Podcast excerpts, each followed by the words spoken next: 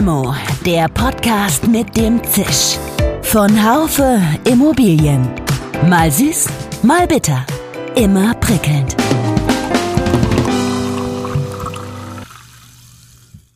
Da da da da da da badam bam ba da da da da da badam bam ba da da da badam badam bam bam. Ja, hallo liebe, liebe Limo-Fans, herzlich willkommen zum dritten Messetag. Ich bin Dirk Labusch. Und ich bin Iris Jahatz. Herzlich willkommen und Servus, liebe Hörerinnen und Hörer. Moin Moin, liebe Limo-Fans, auch von Jörg Seifert. Exporeal Podcast bei Limo. Folge 3, dritter Messetag. Wir wünschen Ihnen einen guten Start und gute Unterhaltung. Dirk, wie hast du denn die Messe bisher erlebt? Ja, der zweite Messetag war wie immer der anstrengendste. Es hat noch mehr gebrummt als, als beim ersten. Und ich, immer wieder kommen Leute auf mich zu und fragen mich, Mensch, war, waren diesmal mehr Besucher da oder beim letzten Mal? Und ich sage, eigentlich ist es egal, das kommt auf die, auf die Themen an. Das kann Nuancen an Unterschiede gegeben haben. Das wird, werden wir dann am dritten, am Ende der, der Messe ja dann wissen.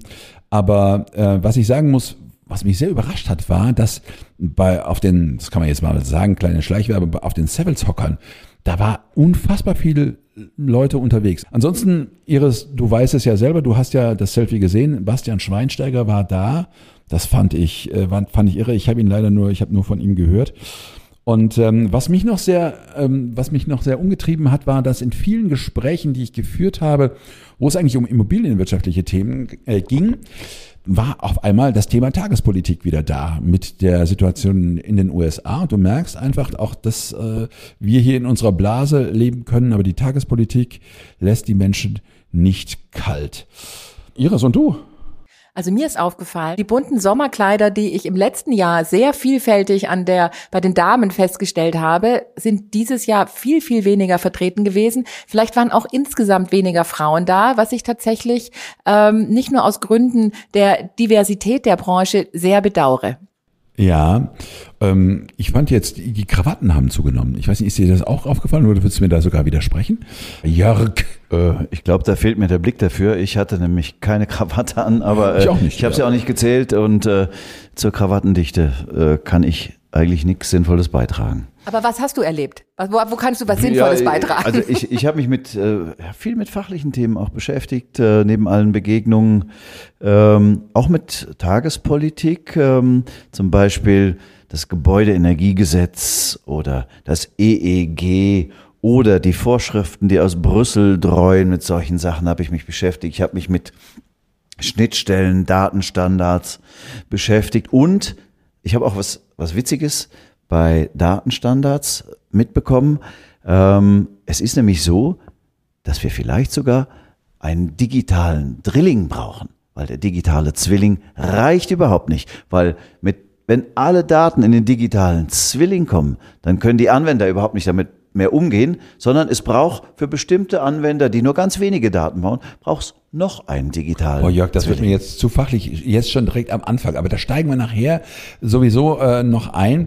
Ich möchte noch mal ganz profan über die Stimmung reden. Die Stimmung, also Krise, nein, nicht Krise, überhaupt nicht. Die Stimmung war nämlich vielerorts unglaublich, unfassbar. Und ähm, mancher war diesbezüglich auch überrascht, so auch Bernd König, Geschäftsführer der MPROC Unternehmensgruppe. Krisenstimmung auf der Messe war zwar erwartet, aber ist überhaupt nicht eingetreten. Wir haben eine sensationelle Stimmung gehabt bei den ganzen Beteiligten. Und, Sensationell ist, äh, überrascht mich dann doch ein bisschen. Ja, das heißt auch gar nicht, dass jetzt alle äh, ihr Geld ausgeben, dass die Projekte weiterlaufen. Viele liegen natürlich auf Halde, das ist gar keine Frage. Es sind jetzt keine Finanzierungsanfragen bei Banken, die jetzt irgendwie überbordend sind. Das ist tatsächlich äh, zurückgegangen, das ist natürlich sehr defensiv.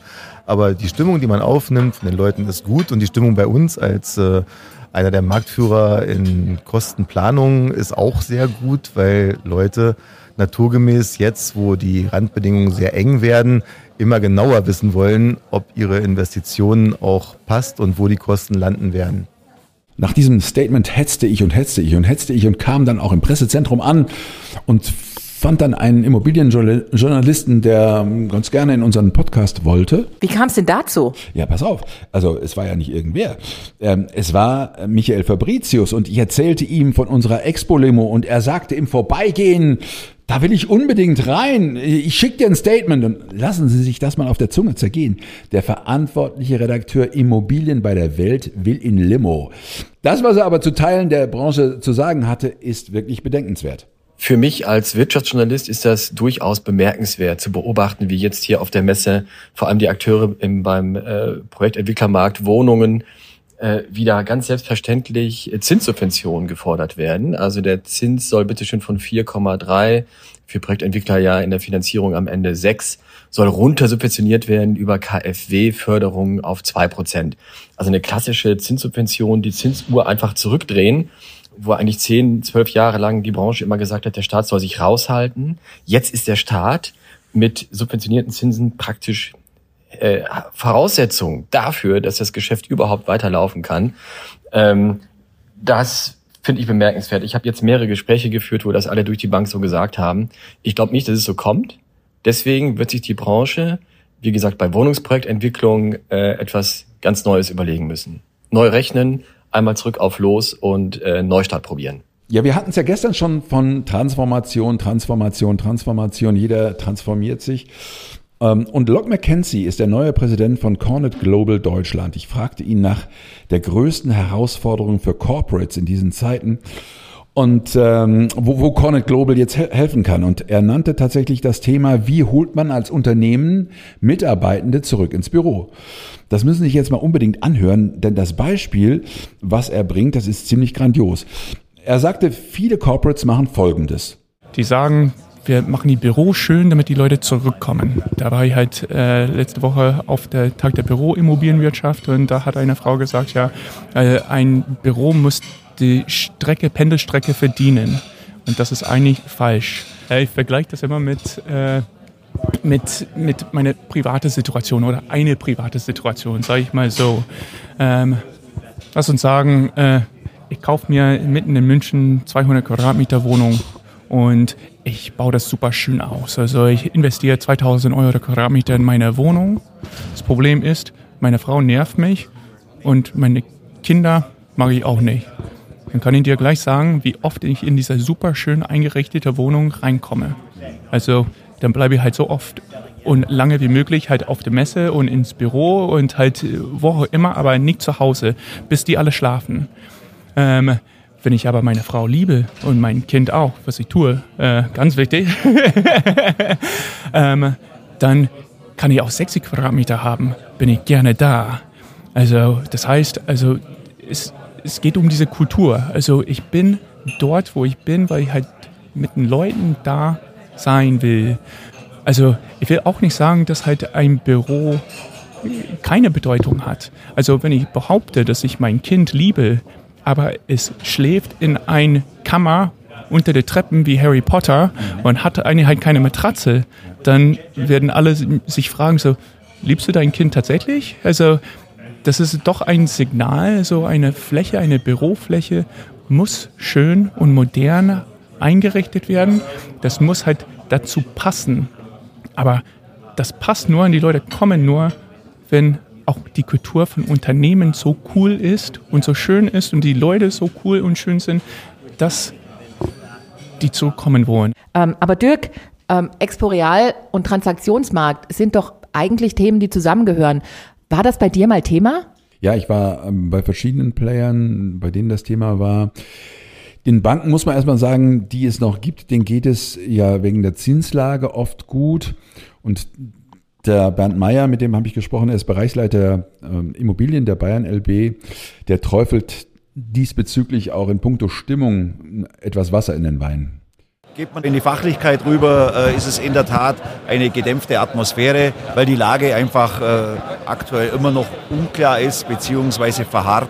Äh, und das spüren wir hier alle und deswegen ist es für alle Marktteilnehmer gerade eine Riesenherausforderung. Wie lange wird das noch gehen? Wir sehen, nachdem wir aktuell sehr wenig Bewegungen sehen am Transaktionenmarkt, glauben wir schon, dass sich das so rasch nicht wiederbelebt. Wir glauben fast nicht mehr an 24, Habe ich schon oft gehört heute. Genau, sondern dass es eher, wir hoffen, dass es 24 die ersten Anzeichen gibt ähm, und dass es dann 25 weitergeht. Ich glaube, die ganzen institutionellen Anleger müssen auch erstmal ihre eigenen Portfolien sortieren, ihre Anlagestrategien überdenken, um dann zu gucken, wann ist denn wieder der richtige Zeitpunkt, in Immobilien zu investieren. Das lähmt die Branche. Ja, äh, Transaktionen, davon leben auch äh, die großen Maklerunternehmen. Ähm, ich hatte die Ehre mit Kirill Radev, CEO der Ziegert Group, zu sprechen und äh, wie er effektives Marktverhalten in einer Phase höherer Zinsen definiert, ist auch ganz interessant. Die einzige Antwort darauf ähm, von der Branche kann ja eine tiefgreifende äh, Transformation sein, indem man, in der man die gesamte Wertschöpfungskette neu denkt. Das äh, machen wir jedenfalls als Ziegert auch sehr intensiv. Ich glaube, der Beginn muss immer der Kunde sein, müssen die Kundenbedürfnisse äh, sein. Also es braucht Planungen, die absolut auf die Bedürfnisse der zukünftigen Käufer oder Mieter ausgerichtet sind, die aber äh, nicht nur am grünen Tisch entwickelt und überlegt sind, sondern die auch in enger Interaktion äh, mit den äh, Kunden, in Befragungen mit den Käufern auch plausibilisiert sind. Diese auf die Kunden zugeschnittene Entwicklung muss anschließend in der Planung verfeinert werden. Ich glaube auch, es ist ganz entscheidend in der Planung, sich bereits sehr eng mit der technischen baulichen Umsetzung zu befassen, die Bauunternehmen zu involvieren, damit man in der Lage ist, das Ganze kostengünstig zu bauen. Okay, jetzt haben wir die äh, Meinung eines Marktteilnehmers und die Maßnahmen, die die durchführen. Was empfiehlt denn äh, Verbändeseits der IVD? Ich habe mit Dirk Wohltorf gesprochen, dem Präsident des IVD Bundesverbands, und er meint, ja, vor allen Dingen haben sie die Aufgabe, die Eigentümer auf die Realität ähm, zu bringen. Also die Zeit der Wunschpreise, der Traumpreise. Jedes Jahr gehen die Preise 10 Prozent hoch und ähm, man kann in Exposé irgendeine Zahl schreiben. Irgendjemanden gibt schon, der den Kaufpreis bezahlt. Die ist vorbei. Und ehrlich gesagt habe ich hier auch auf der Expo viele Kollegen Stimmen gehört, die sagen, Mensch, wir merken, dass links und rechts die, die Glücksritter, die Trittbettfahrer, die es ja in den letzten Jahren einfach gab, weil es nicht schwer war, Immobilien zu verkaufen, weil es viele gab, die reingekommen sind in die Branche, die sind auf einmal weg und jetzt sind die Profis gefordert. Und als Profi, als richtiger Berater muss ich meinen Verkäufer an die Hand nehmen und dem auch erklären, warum ich nicht mehr 10 kriege, sondern nur noch 8,5 oder vielleicht auch nur 8 und trotzdem viel mehr Umsätze, als ich vor zehn Jahren vielleicht gekauft habe. Und eins wollen wir ja nun nicht verhehlen. Es gibt durchaus noch Transaktionen. Dazu Marc Zimmermann, Gründer und Inhaber des Asset- und Property Managers Diligencia Real Estate. Jetzt nicht im, im, im wahnsinnig großen Stil, weil dafür bin ich der Meinung, dass das Zinsniveau, so wo es jetzt ist, eben sich nicht so graviert verändern wird und die Preise noch nicht derart sich verändert haben. Ähm, deswegen bin ich der Meinung, dass 24 da noch nicht viel passieren wird. Wir sehen aber ausgewählt schon Möglichkeiten als First Mover Objekte ähm, zu analysieren äh, und überhaupt Objekte angeboten zu bekommen, die man die letzten zehn Jahre nicht gesehen hat oder aus Bieterwettbewerben rausgeflogen ist. Sagen Sie mal ein Beispiel. Äh, ich kann es anhand von Städten sagen. Also wir haben in, wir haben in München, wo wir unser Kerngeschäft haben, wo wir auch beheimatet sind, ähm, momentan zwei, drei Transaktionen, die wir gerade mit ausländischen Investoren uns anschauen, wo wir halt eben über Capital Values reden, die äh, weit unter 4000 Euro sind, was halt in den letzten 10 bis 12 Jahren äh, nicht ansatzweise der Fall war. Aus dem Tal der Tränen heraus scheinen schon die Handelsimmobilien zu sein. Auf jeden Fall sieht Dr. Angelus Bernreuter er ist zuständig bei Kaufland für Investor Relationship Management. Ähm, da schon wieder richtige Chancen, nicht nur am Horizont, sondern direkt im Markt. Ja, zweifellos. Ich glaube, die Expo Real ist geprägt von einem äh, Thema, das man sieht. Äh, es ist sehr viel Herausforderung im Markt. Äh, was Handelsimmobilien angeht, sehen wir allerdings äh, durchaus äh, sehr große Chancen derzeit am Markt. Das Gefühl ist vielleicht besser als in anderen Assetklassen. Äh, und gerade für mehr opportunistische Investoren werden sich äh, in Zukunft äh, mehr Chancen ergeben. Und wir als großer Lebensmittelhändler stehen hier auch als Mietpartner bereit. Viele Investoren haben erkannt, dass sich mit Handelsimmobilien relativ stabile Cashflows, zumal mit Food-Ankern, generieren lassen. Ähm, und das sieht man auch mehr und mehr auf dem Markt, dass diese Chancen wieder erkannt werden. Ähm, natürlich mit etwas äh, Revitalisierungsbedarf, aber gerade hier äh, liegen die Chancen. Der Jörg hat es eingangs schon gesagt, Digitalisierung war auch ein riesiges Thema auf der Exporeal. Viel wurde darüber gesprochen. Und ähm, ich habe dazu mit Arne Reikowski ges gesprochen. Er ist äh, der Leiter der Geschäftsstelle Digivo im GDW. Und äh, bevor er was zur Digitalisierung sagen darf, erzähle ich noch mal eine kurze Geschichte, wie wir uns darüber unterhalten haben. Und zwar ähm, am Stand des BID. Äh, dort ist das Haus der Zukunft aufgebaut, ein Modulbau, das auch über ein Mini-Badezimmer verfügt. Und äh, wir haben für die Aufnahme ein stilles Örtchen gesucht und das genau da gefunden. Ich saß auf der Toilette, Arne in der Dusche. Ähm, das Waschbecken trennte uns, war Halter für meinen Arm mit dem Mikro. Ähm, ja, und so ist das Statement von Arne Reikowski entstanden. Wir hören viel über Digitalisierung, über Technologien, über die Macht von PropTechs, von Vovitex. Wir hören viel über Daten und Strategien und was die nächsten Schritte sein sollen. Die Erfahrung, die wir aber im Digivo gemacht haben, ist, dass wir viel mehr auf das Warum eingehen müssen. Warum mache ich das eigentlich? Welche Probleme will ich damit lösen? Und genau darum geht es vielleicht im ersten Schritt bei dem Thema, um wirklich auch kleinere Unternehmen, um kleine Genossenschaften, um wirklich in die Fläche zu gehen mit dem Thema. Wir müssen die Frage beantworten, welche Probleme kann ich direkt mit Digitalisierungsmaßnahmen jetzt oder auch zukünftig lösen? Und erst dann kommen wir genau zu den Punkten, die beschreiben, wie passen eigentlich Digitalisierung und Nachhaltigkeitsmaßnahmen oder auch eine Nachhaltigkeitsberichterstattung zusammen? Es war aber dann immer so ein Wort herum, Daten. Wir brauchen Daten. Ja, Daten. Woher und für was? Wenn wir aufzeigen, dass wir den Iststand von Gebäuden damit aufnehmen können, wenn wir die Maßnahmeneffizienz messen können, dann können wir auch genau dieses Warum beantworten und vielleicht auch dann Schritt eins, Schritt zwei, Schritt zwei, Schritt drei darstellen, um aufzuzeigen, wie kann es eigentlich weitergehen. Und damit wollen wir uns auch im Digivo beziehungsweise natürlich der GDW beschäftigt sich auch massiv mit dieser Fragestellung, wie können wir den Unternehmen aufzeigen, welche Effizienzvorteile, Kostenvorteile, aber auch vielleicht einfach, wie können sie zukünftig ihre Prozesse überhaupt abbilden und welchen Beitrag kann Digitalisierung dabei haben. Ja, um eine Digitalisierung durchzuführen, braucht man auch äh, die entsprechenden Unternehmen. Äh, es empfehlen sich viele PropTechs derzeit. Und hören wir, was Professor Dr. Verena Rock von der Technischen Hochschule Aschaffenburg dazu sagt. Da braucht es, ähm, um aus der Krise zu kommen, viele, aber intelligente digitale PropTech-Lösungen, die das möglich machen ja, die auch das im Fokus haben, wirklich eine Wirtschaftlichkeit darzustellen. Und davon gibt es aus meiner Sicht noch zu wenige am Markt. Jemand, der für mich wie keine zweite für die Themen Digitalisierung und PropTech steht, ist die Sarah Schlesinger, CEO von Blackbrain Partners. Sie liebt Innovationen, sie fördert Innovationen, sie fordert Innovationen und deshalb habe ich sie gefragt, welche Rolle die PropTechs spielen. Wir stehen in diesem Jahr zum ersten Mal an einem Punkt, an dem ob der multiplen Krisen der Vorjahre und auch des Einsehens im Gegensatz zum letzten Jahr, als wir hier zusammenkamen, in denen alle noch gehofft haben, na nächstes Jahr wird schon wieder besser, in dem die Entscheider in ganz breiter Masse so geerdet sind und so offen für Innovation, dass wir zum allerersten Mal gemeinsam darüber sprechen können, Zukunft zu gestalten.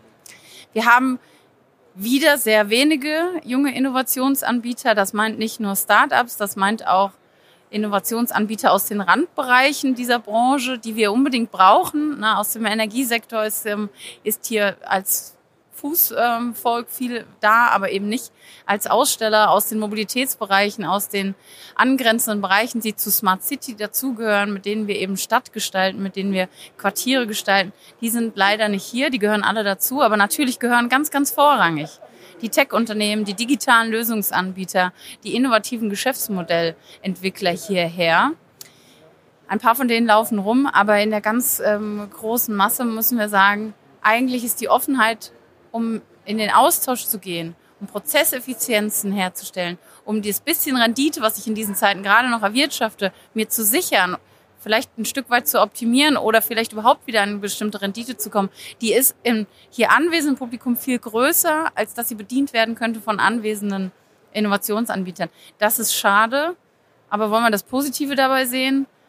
Und ich glaube, was ein wunderbares äh, Symbol dafür ist, wo wir gerade stehen, ist der erste Stop heute Morgen von Frau Geiwitz auf dieser Messe, war von ihr bewusst gewollt bei den PropTechs Und das ist auch schön. Das ist schön, dass sie solche Botschaften mitnimmt, dass sie auch in diesen Zeiten, in denen vielleicht gerade ein kleiner Etappensieg errungen wurde, sich nicht stehen bleiben möchte, sondern sich weiterentwickelt, sich weiteren Input holt, ganz bewusst zum Thema Umgang mit dem Bestand, zu dem Umgang mit Sanierung und zu den Herausforderungen, vor denen wir eben tatsächlich hier stehen. Und wir stehen vor gewaltigen Herausforderungen und wir lösen sie mit Sicherheit gemeinsam und dabei wird Innovation eine ganz entscheidende Rolle spielen und auch die PropTechs, die da draußen unterwegs sind.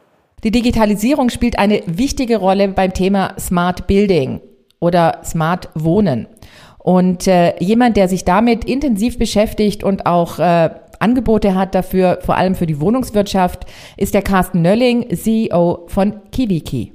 Oft sprechen wir vom digitalen Entree, dass also ein Haus, ein Mehrfamilienhaus, darum geht es ja in der Wohnungswirtschaft vor allem, ähm, einfach digitaler machen. Das fängt mit der Klingel an, das ist die Zutrittskontrolle, das ist die Frage, wo kommt das Paket hin, gibt es eine Blackboard oder so eine, so eine äh, Tafel, wo Informationen drauf sind. Und das kommt ja alles sehr schön zusammen, äh, auch an dem Haus der Zukunft, wo wir ja stehen. Und das ist einfach sehr anfassbar, dass ähm, äh, smarte digitale Lösungen zum einen eine Hardware-Komponente brauchen, äh, wenn man über Gebäude nachdenkt, und zum anderen eben die Software-Komponente. Wir haben gestern ja auch über Cloud Cloud-Lösungen gesprochen und was das eigentlich für Mehrfamilienhäuser heißt und für die Wohnungsunternehmen. Und das zeigt aus unserer Brille sehr schön, wie ähm, Digitalisierung, Bewirtschaftung und Effizienz für Wohnungsunternehmen heute schon ähm, einfach einen echt spürbaren Mehrwert bringt und äh, schon lange raus ist aus der ganzen äh, Ausprobieren-Ecke. Ich habe mir gestern ein Panel angehört zum Thema Effizienz im Bestand durch Digitalisierung. Soweit, so gut. Ähm, ein Teilnehmer war Matthias Herter von Spiribo, der heute hier nicht zu Wort kommt, der aber gestern wirklich Haare raufend über die Bühne gelaufen ist und sich gefragt hat, ob wir eigentlich gerade im Jahr 1995 gelandet sind. Es wurde über Wohnungswirtschaft gesprochen. Die sind in vielen Teilen einfach noch nicht so weit. Die sind noch nicht so weit, dass man Raketen auf den Mars schießen kann. Ähm, nichtsdestotrotz, ähm, Daten sind wichtig, auch das haben die Wohnungsunternehmen erkannt. Und ähm, vor allem sind Daten die Basis für unternehmerische Entscheidungen. Ich habe mich jetzt noch mit André Kaczmierski unterhalten. Er ist Geschäftsführer der Stadtbau Aschaffenburg. Das ist mh, hm, ein mittelgroßes Wohnungsunternehmen. Äh, André Kaczmierski ist relativ jung. Da hat also der Generationswechsel im Wohnungsunternehmen stattgefunden. Und er erzählt so ein bisschen, was so seine Erfahrungen im Unternehmen mit dem Thema Digitalisierung sind. Bei uns war es äh, so, wie Sie das in vielen Wohnungsunternehmen finden. Sie haben das Rechnungswesen. Das Rechnungswesen ist zeitgleich zuständig für das Rechnungswesen, Personal und bei uns auch IT. Ähm, Im Zuge des Generationenwechsels stellen Sie fest, nein, für diese Dinge, die ich Ihnen gerade genannt habe, brauchen Sie einen, einen eigenen Menschen, der das, der das macht und begleitet und das auch in aller Ernsthaftigkeit. Wir haben also diesen Bereich aufgebrochen und haben sowohl im Personal als auch im IT-Bereich Menschen eingestellt, ähm, einen IT-Projektmanager, der von Ausbildung Betriebswirt mit Digitalisierungserfahrung ist. Und ich glaube, dass Systeme, die zukünftig nicht die Fähigkeit haben, mit anderen zu korrespondieren, nicht mehr marktfähig unfähig sein werden. Systeme, die einfach nur darstellen, ebenfalls nicht. Systeme, die aber interpretieren und bei der Entscheidungsfindung helfen, ähm, helfen uns auch als Wohnungsunternehmen in einer immer komplexeren Welt fundierte, datenbasierte Entscheidungen zu treffen. Und äh, jemand äh, muss die Digitalisierung auch umsetzen, muss sie leben, muss sie die Technik dafür in die Wohnungsunternehmen bringen. Dazu habe ich gesprochen mit Dr. Carsten Thies. Er ist Geschäftsführer in der Haufe Group. Die Digitalisierung ist ein äh, zentraler Baustein, nein, es ist eine zwingende Voraussetzung, um mit der Klimaneutralität im Gebäudesektor voranzukommen. Wenn man sich dann damit beschäftigt, ähm, dann sind das vor allem zwei wichtige Stränge. Das eine ist, dass die Wohnungsunternehmen, Bestandshalter, Verwalter ähm, auf der Basis dieser Daten ähm, überhaupt erstmal Transparenz schaffen, also CO2-Bilanz, ähm, Verbräuche, um ähm, zum einen natürlich den Berichtspflichten nachzukommen, zum anderen aber auch die richtigen Investitionsentscheidungen zu fällen. Und ähm, ich hatte noch einen sehr spannenden Gesprächspartner. Das ist äh, Udo Kortz-Sanzenbacher. Er ist Vice President Development and Sales bei Gropius. Und Gropius hat ja beim Innovationsradar äh, des CIA sind die als Outstanding Innovation ausgezeichnet worden. Und ich habe ihn gefragt, ob eigentlich äh, ESG ohne IT funktioniert? Nein, wir glauben nicht. Man muss alles gemeinsam denken und entwickeln. Also bei uns fängt das an mit dem Designentwurf über die Produktdefinition. Wir planen mit KI und Algorithmen quasi die Mehrfamilienhäuser. Das ist wie ein Baukastensystem. Und dabei denken wir die ganze Zirkularität mit, nicht nur ähm, die CO2-Bilanz in der Herstellung, sondern insbesondere im Betrieb und dann auch natürlich, was passiert mit der Immobilie nach dem Lebenszyklus. So, jetzt haben wir das große Thema Digitalisierung abgehandelt, sehr ausführlich, wie ich finde. Iris, was findet denn eigentlich heute noch statt? Heute ist mit der wichtigste Tag, finde ich, der Exporeal. Es geht nämlich um die Themen Ausbildung, Weiterbildung, sprich um Fachkräfte. Es herrscht Fachkräftemangel auch in der Immobilienbranche und genau deswegen sollten heute viele, viele Unternehmen, viele Player der Branche da sein, um den Nachwuchs diese Branche schmackhaft zu machen, denn es ist, wie ich finde, eine ganz tolle Branche mit ganz tollen Möglichkeiten und Chancen. Und genau das sollten wir alle heute dem Nachwuchs vermitteln. Um die Chancen ergreifen zu können, braucht man entsprechende Fähigkeiten und Fertigkeiten. Wo kriegt man diese Skills her, wenn nicht von den Universitäten? Hören wir nochmal Verena Rock von der Technischen Hochschule Aschaffenburg. Da muss noch ein großes Umdenken stattfinden, auch in der Qualifikation ähm, des Personals, was wir in der Immobilienwirtschaft haben. Werden äh, die Aus- und Weiterbildung in dem Bereich wird in Zukunft, glaube ich, anders aussehen und wird viel stärker in diese Themen äh, digitale Kompetenz reingehen, weil wir ja jetzt schon merken, dass wir oft ähm, wie soll ich das formulieren, von der Technologie eher übermannt werden, als sie beherrschen zu können. Ja? Und da braucht es mehr wirklich technische, digitale Kompetenzen. Es werden andere Leute gesucht werden mit anderen Qualifikationen. Das sehen wir jetzt schon eigentlich, wenn wir uns äh, aktuelle Stellenanzeigen anschauen. Also auch der klassische Asset Manager, so wie er mal war, den wird es, glaube ich, so nicht mehr geben in der Zukunft. Ja, liebe äh, Kollegen Dirk, Jörg, liebe Hörerinnen und Hörer, wir sind am Ende. Das war der Exporeal Podcast bei Limo. Ähm, das war die dritte Folge.